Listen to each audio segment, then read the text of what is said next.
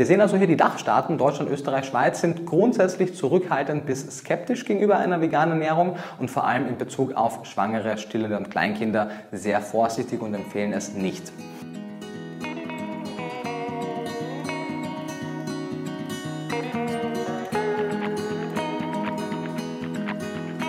Einen wunderschönen guten Morgen, guten Mittag oder guten Abend und herzlich willkommen bei einer weiteren Episode Vegan, aber richtig. Heute gibt es mal definitiv was auf die Ohren. Heute sprechen wir darüber, warum die DGE, sprich die Deutsche Gesellschaft für Ernährung, so kritisch der veganen Ernährung gegenübersteht. Ganz, ganz viele von euch haben mir Nachrichten dazu geschrieben, haben gesagt, Axel, mach doch mal eine Podcast-Episode darüber. Ich meine, es ist die, ja, die DGE hat, eine, hat einen sehr, sehr hohen Stellenwert in der deutschen Gesellschaft. Die Regierung verweist immer wieder auf die DGE und das verunsichert mit Sicherheit viele Menschen, ja, wenn halt so eine riesengroße Gesellschaft sagt, du vegan, da solltest du die Finger von lassen.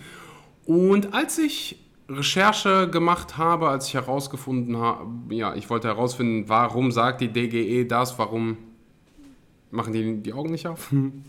Bin ich auf ein Video von dem wunderbaren Herrn Nico Rittenau getroffen. Nico Rittenau ist nicht nur ein Freund von mir, sondern auch einer der besten Ernährungswissenschaftler, die auf Planeten Erde leben. Nicht, dass ich jetzt weiß von irgendwelchen ja, anderen Ernährungswissenschaftlern auf anderen Planeten, aber ich glaube, das, was ich sagen wollte, ist, Nico ist einer der besten Ernährungswissenschaftler, die es gibt. Sein TED Talk kann ich dir auch ähm, nur ans Herz legen. Sein Buch Vegan Klischee AD ebenfalls. Da habe ich ganz, ganz viele Informationen von, als ich das Buch gelesen habe. Ähm, ja, haben sich so viele Dinge nochmal neu für mich verankert. Ich habe das Thema Selen und Jod viel kritischer betrachtet und ja, der Kerl ist einfach eine absolute Bombe und ja, ein Segen für die vegane Ernährung, die vegane Bewegung. Er macht alles sehr, sehr wissenschaftlich, ohne irgendwie ja, andere anzugreifen.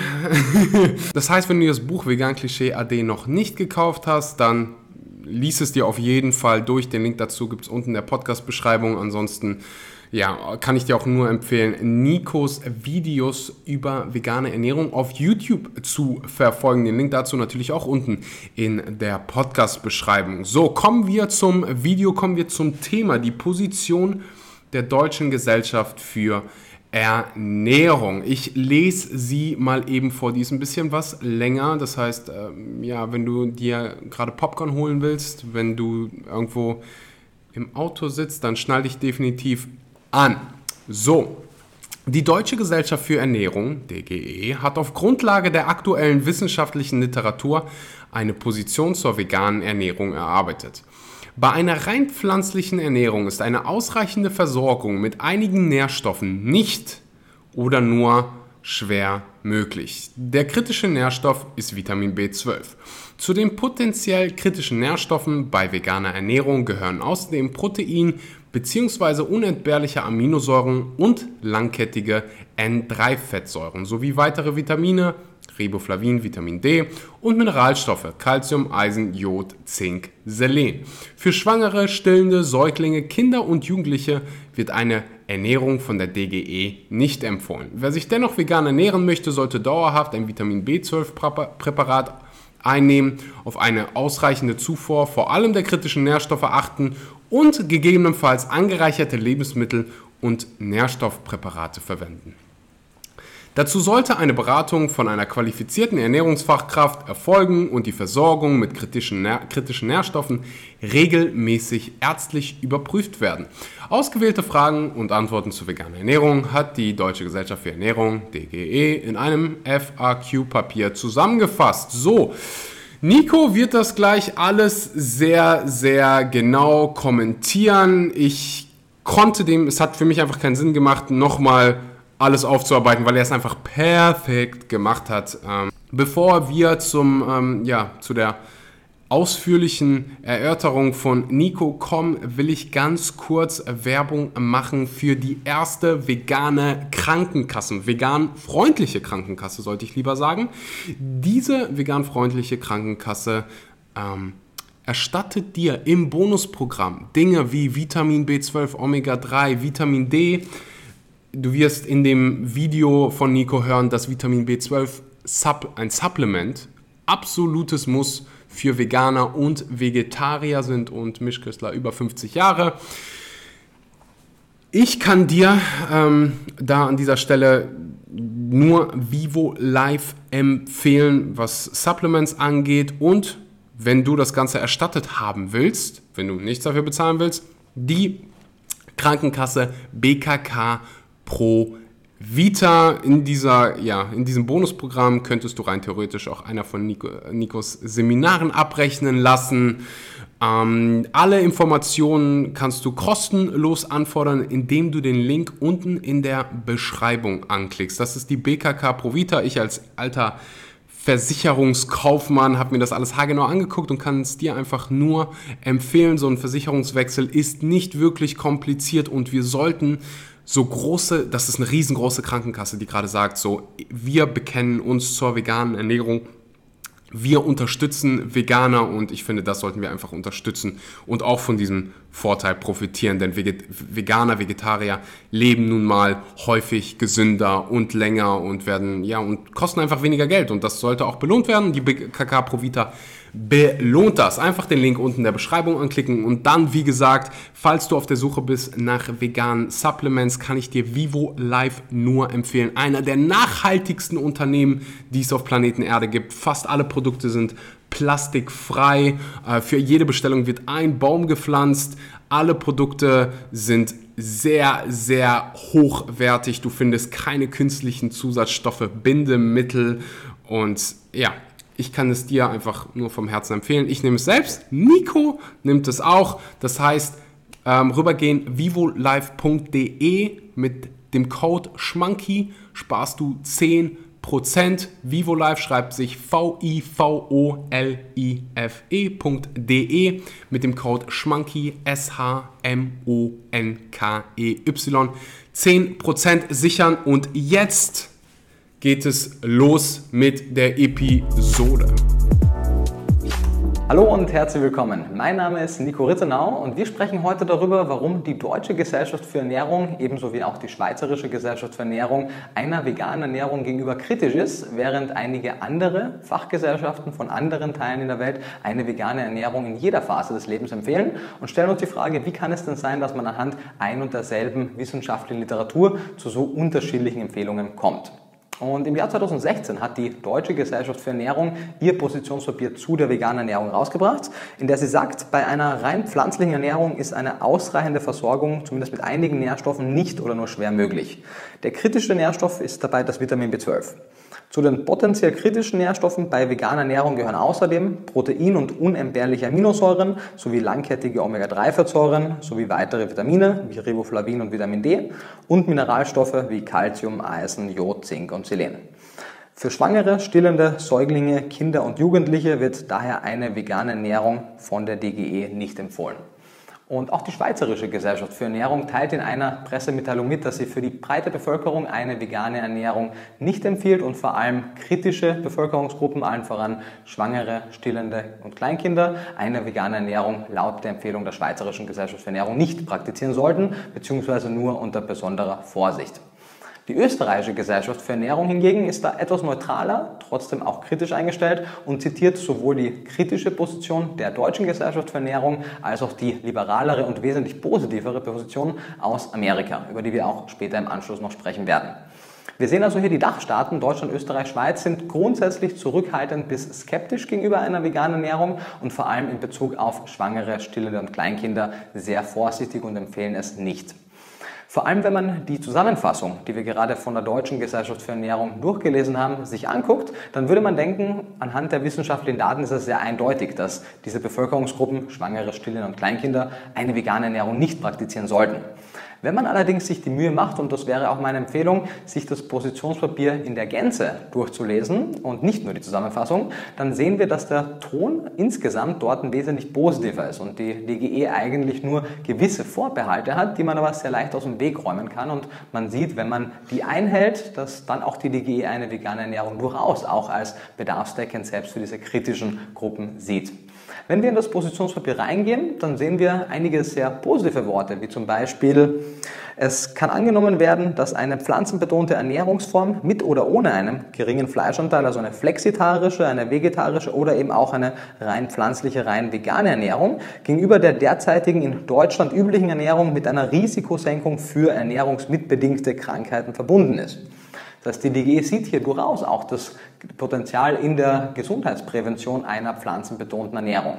Sie schreibt darüber hinaus in ihrem Positionspapier, durch eine gezielte Lebensmittelauswahl und gute Planung ist es möglich, eine vegane Kost zusammenzustellen, bei der kein Nährstoffmangel auftritt.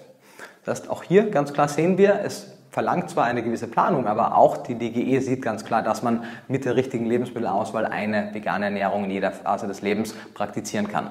Und die Haupteinwände der DGE, die also als Basis gelten, um eine vegane Ernährung praktizieren zu können, sind nur drei an der Zahl und die gucken wir uns an. Nummer eins sagt die DGE, die dauerhafte Einnahme eines Vitamin B12-Präparats sowie eine regelmäßige Kontrolle der B12-Werte wäre wichtig. Und da hat sie ganz recht, natürlich. Wenn man sich vegan ernährt, wenn man sich vegetarisch ernährt und übrigens auch, wenn man sich mischköstlich ernährt und über 50 ist, wie auch das National Institute of Health sagt, dann sollte man B12 überwiegend über angereicherte Lebensmittel oder Nahrungsergänzungsmittel zu sich nehmen. Denn Veganer haben mit Ausnahme von wenigen an späterer Stelle in anderen Videos noch besprochenen, sehr schlecht erforschten Quellen wie gewissen Algen, gewissen fermentierten Produkten einfach keine gut erforschte B12-Quelle für sich, was aber auch kein Problem ist, denn wir können einfach ein Nahrungsergänzungsmittel mit B12 nehmen. Das ist gut erforscht, es ist sicher, es ist günstig und es ist effektiv und das garantiert, dass die ansonsten sehr bedarfsdeckende, gesunde vegane Ernährung in jeder Lebensphase auch funktioniert und den einzigen wirklichen kritischen Nährstoff, nämlich das Vitamin B12, in optimaler Menge zuführen kann. Vegetarier sollten ebenfalls Acht auf ihren B12-Wert geben, einfach aus dem Grund, weil die Bioverfügbarkeit von B12 aus Hühnereiern sehr gering ist und man müsste viele Dutzende Eier essen, um mit Eiern alleine seinen B12-Bedarf zu decken, obwohl die relativ moderate Mengen an B12 enthalten, aber die Bioverfügbarkeit gering ist. Milch wäre hier ein besserer B12-Lieferant in Bezug auf die Bioverfügbarkeit, aber es ist eben auch hier der einzige Lieferant in der vegetarischen Ernährung und deswegen haben in Untersuchungen auch Vegetarier im Schnitt zwar meist etwas höhere Spiegel wie Veganer, die nicht supplementieren, aber sie haben meistens geringere Spiegel als die Mischköstler. Und die besten Spiegel, wie wir es aber in einigen Studien sehen, haben nicht die Fleischesser mit dem höchsten Fleischanteil, sondern die Veganer, die supplementieren oder einfach generell Menschen, die Nahrungsergänzungsmittel mit B12 einnehmen, denn das ist immer noch die, wie gesagt, sicherste, günstigste und besterforschteste Methode, um seinen B12-Bedarf zu decken. Punkt Nummer zwei, den die Deutsche Gesellschaft für Ernährung anführt, ist, dass im Rahmen einer veganen Ernährung eine gezielte Zufuhr nährstoffdichter und gegebenenfalls angereicherter Lebensmittel zur Vorbeugung von Mängel an kritischen Nährstoffen empfohlen wird. Und auch hier, das ist eine sehr, sehr gute, wichtige Empfehlung, die allerdings auch nicht nur für vegan lebende Menschen gilt. Denn nährstoffreiche Lebensmittel zu sich zu nehmen, sollte die Empfehlung für jeden Menschen sein. Und auch im Rahmen einer Mischkost sollte man immer einen Fokus setzen auf nährstoffreiche, nährstoffdichte Lebensmittel. Punkt Nummer drei, den die Deutsche Gesellschaft für Ernährung anführt, ist eine gezielte Ernährungsberatung durch eine Fachkraft, um ein Grundverständnis über die eigene Ernährung zu erlangen. Auch hier, das könnte man sehr gut ummünzen, denn ein Grundverständnis seiner eigenen Ernährung sollte jeder Mensch in jeder Ernährungsweise pflegen. Und wie Befragungen auch des Bundesinstituts für Risikobewertung zeigen, sind Veganer im Schnitt sehr gut informiert über ihre Ernährungsentscheidung, denn sie haben sich hier aktiv für eine Ernährungsweise entschieden, die nicht dem Konsens der Mainstream-Bevölkerung entspricht. Und im Rahmen der meisten veganen Ernährungen werden sehr viele Mühen unternommen, um sich über die eigene Ernährung zu informieren. Und die meisten vegan lebenden Menschen wissen, dass sie B12 supplementieren sollen, wissen über ihre kritischen Nährstoffe und wissen, wie eine bedarfsgerechte Ernährung aussieht, wie das Bundesinstitut für Risikobewertung auch feststellt. Wie man sieht, sind also die Einwände relativ gering und alle drei Punkte sind wichtig und auch ernst zu nehmen und äh, berechtigterweise von der DGE angeführt. Das heißt, eine regelmäßige B12-Zufuhr, am besten auf täglicher Basis in ausreichender Menge. Wie hoch diese Menge ist, werden wir dann in den zukünftigen Videos über B12 noch ansprechen. Ebenso wie eine regelmäßige Kontrolle der Werte ist ein wichtiger Punkt 1. Punkt 2, eine gezielte Zufuhr von nährstoffreichen Lebensmitteln ist ebenfalls wichtig und in jeder Ernährungsform zu empfehlen. Punkt Nummer 3, eine gezielte Ernährungsberatung in Bezug auf die vegane Ernährung, um ein besseres Grundverständnis der eigenen Ernährung zu bekommen. Das war auch der Grund Nummer eins, warum ich mein Buch Vegan Klischee AD geschrieben habe, um genau dieses Grundverständnis auch zu vermitteln. Nummer zwei, das war der Grund, warum wir diese Videoreihe hier auf YouTube starten, um mehr Grundverständnis für die vegane Ernährung und generell für Ernährung insgesamt zu schaffen. Und Nummer drei, das war auch der Grund, warum ich angefangen habe, meine Ernährungsseminarreihe mehr Gesundheit, Leistungsfähigkeit und Wohlbefinden durch pflanzliche Ernährung zu kreieren. Alle Infos dazu unter nicoritzenau.com slash Seminare. Und all diese Angebote sollen genau diesem Zweck dienen, nämlich mehr Information bereitzustellen und Menschen kluge Essensentscheidungen treffen zu lassen. Wie ähnlich eine Mischkost nach Empfehlungen der Deutschen Gesellschaft für Ernährung mit einer veganen Ernährung ist, sehen wir auch, wenn wir einen Blick auf den Ernährungskreis der DGE werfen und den mit dem Ernährungsteller für die vegane Ernährung beispielsweise nach Virginia Messina vergleichen. Dann sehen wir eine Übereinstimmung von mindestens 75 Prozent, denn drei Viertel des DGE Ernährungskreises sind rein pflanzlich und nur 25 Prozent werden aus tierischen Produkten genommen. Das heißt, wir müssen über den überwiegenden Teil der veganen Ernährung gar nicht diskutieren, denn er ist ohnehin ohnehin deckungsgleich mit den offiziellen Empfehlungen.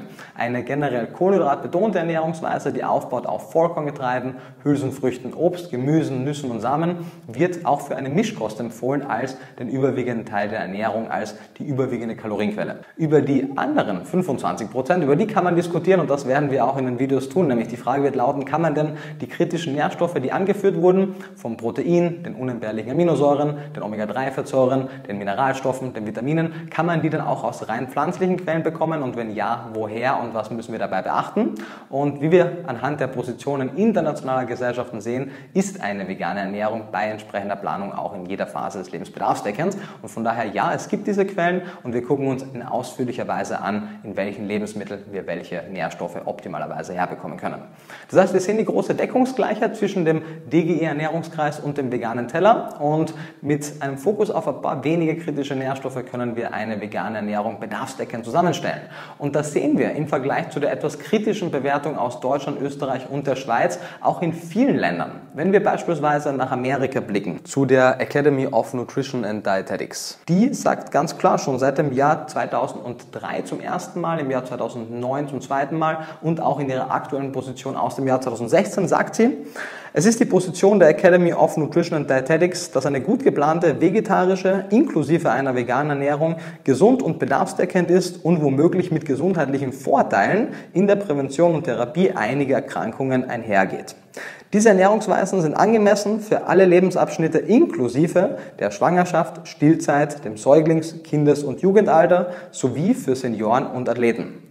Und dasselbe sehen wir auch in vielen anderen Ländern von Fachgesellschaften überall auf dem Planeten. Beispielsweise in Portugal aus dem Jahr 2015. Wenn sie richtig geplant ist, können vegetarische Kostformen inklusive lacto-ovo-vegetarischer und veganer Ernährungsweisen gesund, bedarfsdeckend in jeder Phase des Lebenszykluses sein und außerdem effektiv in der Prävention und Therapie einiger chronischer Erkrankungen. Dasselbe sehen wir auch in anderen Ländern, ohne jetzt alle Positionen aufzuzählen. Wir haben im Jahr 2014 die Position der Dietitians of Canada. Wir haben ebenfalls die Canadian Pediatric Society. Im Jahr 2013 das National Health and Medical Research Council of Australia und auch die British Dietetic Association, ebenso wie die British Nutrition Foundation im Jahr 2005, die ebenfalls betont, eine gut geplante, ausgewogene vegetarisch oder vegane Ernährung kann ernährungsphysiologisch angemessen sein. Studien mit vegetarischen und veganen Kindern aus Großbritannien haben gezeigt, dass ihr Wachstum und ihre Entwicklung im Normbereich lagen. Das heißt, sehr viele Ernährungsgesellschaften interpretieren die wissenschaftliche Datenlage sehr wohl so, dass eine vegane Ernährung in jeder Phase des Lebens bedarfsdeckend ist.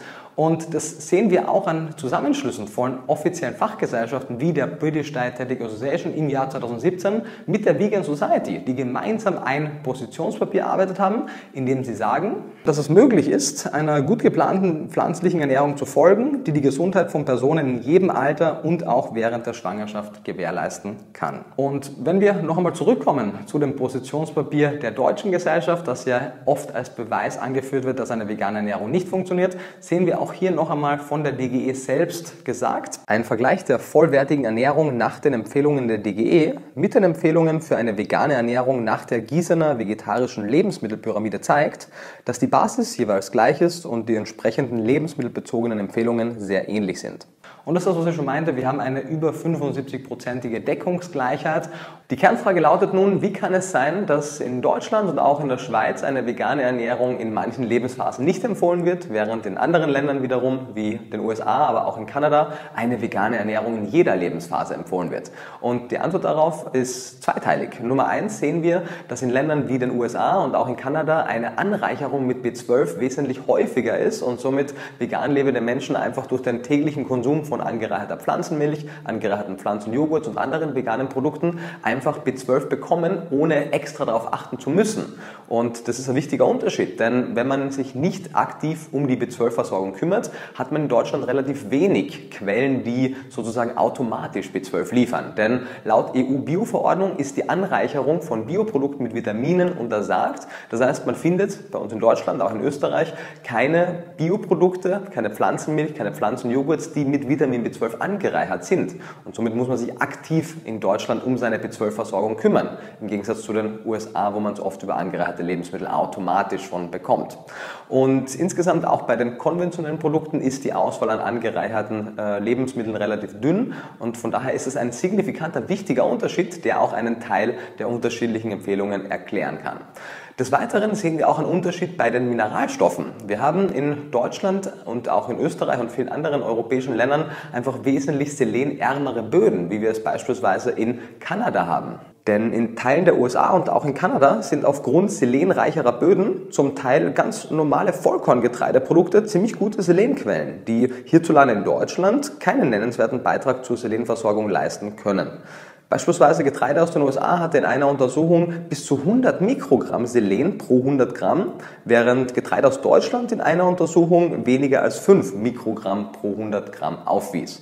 Und somit sehen wir hier einen definitiven Unterschied in Bezug auf beispielsweise den Gehalt an Selen in Lebensmitteln und dementsprechend ist Selen in Deutschland für vegan lebende Menschen ein kritischerer Nährstoff, als er es in den USA und in Kanada ist, weil dort einfach herkömmliche pflanzliche Lebensmittel Selen enthalten.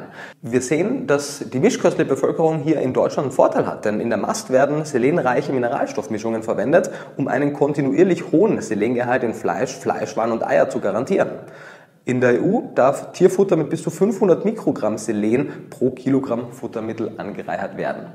Und das heißt, wir haben hier definitiv einen Unterschied in Bezug auf die Vitaminversorgung, in Bezug auf Vitamin B12. Wir haben einen Unterschied in der Mineralstoffversorgung, wie es beispielsweise beim Selen ist. Und somit erklären sich auch einige Unterschiede in den Empfehlungen. Das heißt, wenn wir auf die Summe der Positionspapiere gucken, genauso wie auch die Summe der Veröffentlichungen in der ernährungswissenschaftlichen Literatur, dann sehen wir sehr wohl, dass eine vegane Ernährung, natürlich vorausgesetzt, dass sie gut geplant ist, in jeder Phase des Lebens bedarfsdeckend ist und darüber hinaus sogar mit einigen gesundheitlichen Vorteilen einhergehen kann.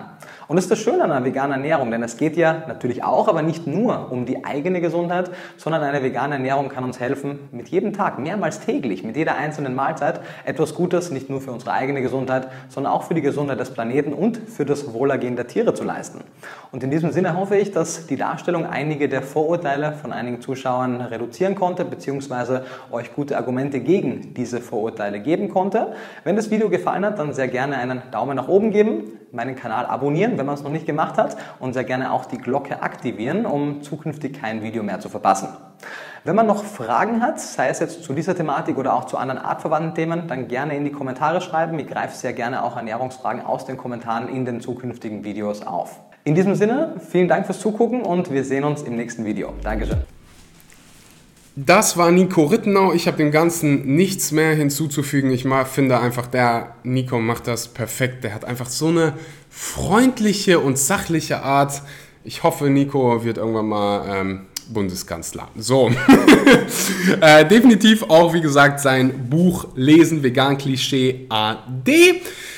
Wenn du mehr über die vegane Ernährung äh, lernen willst, wenn du dich eventuell vegan ernähren willst, quasi einen Umstieg machen willst von mischköstlicher auf vegane Ernährung, wenn du vegan abnehmen oder ja, Muskeln aufbauen willst, kann ich dir mein, meinen veganen Guide ans Herz legen. Da habe ich alle Informationen, die du brauchst, in ein Programm, in ein Videoprogramm zusammengepackt. Du lernst wirklich alles, was du wissen musst, in ein, zwei Stunden. Du hast Rezepte, die super einfach zu machen sind. Du kriegst Checklisten, mit denen ich sicherstelle, dass du dich gut ernährst und alle deine Nährstoffe abdeckst. Den Link dazu gibt es unten in der Beschreibung. Ich freue mich auf dich. Ich danke dir, dass, ja, dass du einfach immer wieder in diesem Podcast einschaltest, immer wieder zuhörst, dich immer wieder weiterbildest und Menschen dazu inspirierst, ähm, mit deinem Wissen dann auch vegan zu werden. Vielen lieben Dank fürs Zuhören und bis zum nächsten Mal.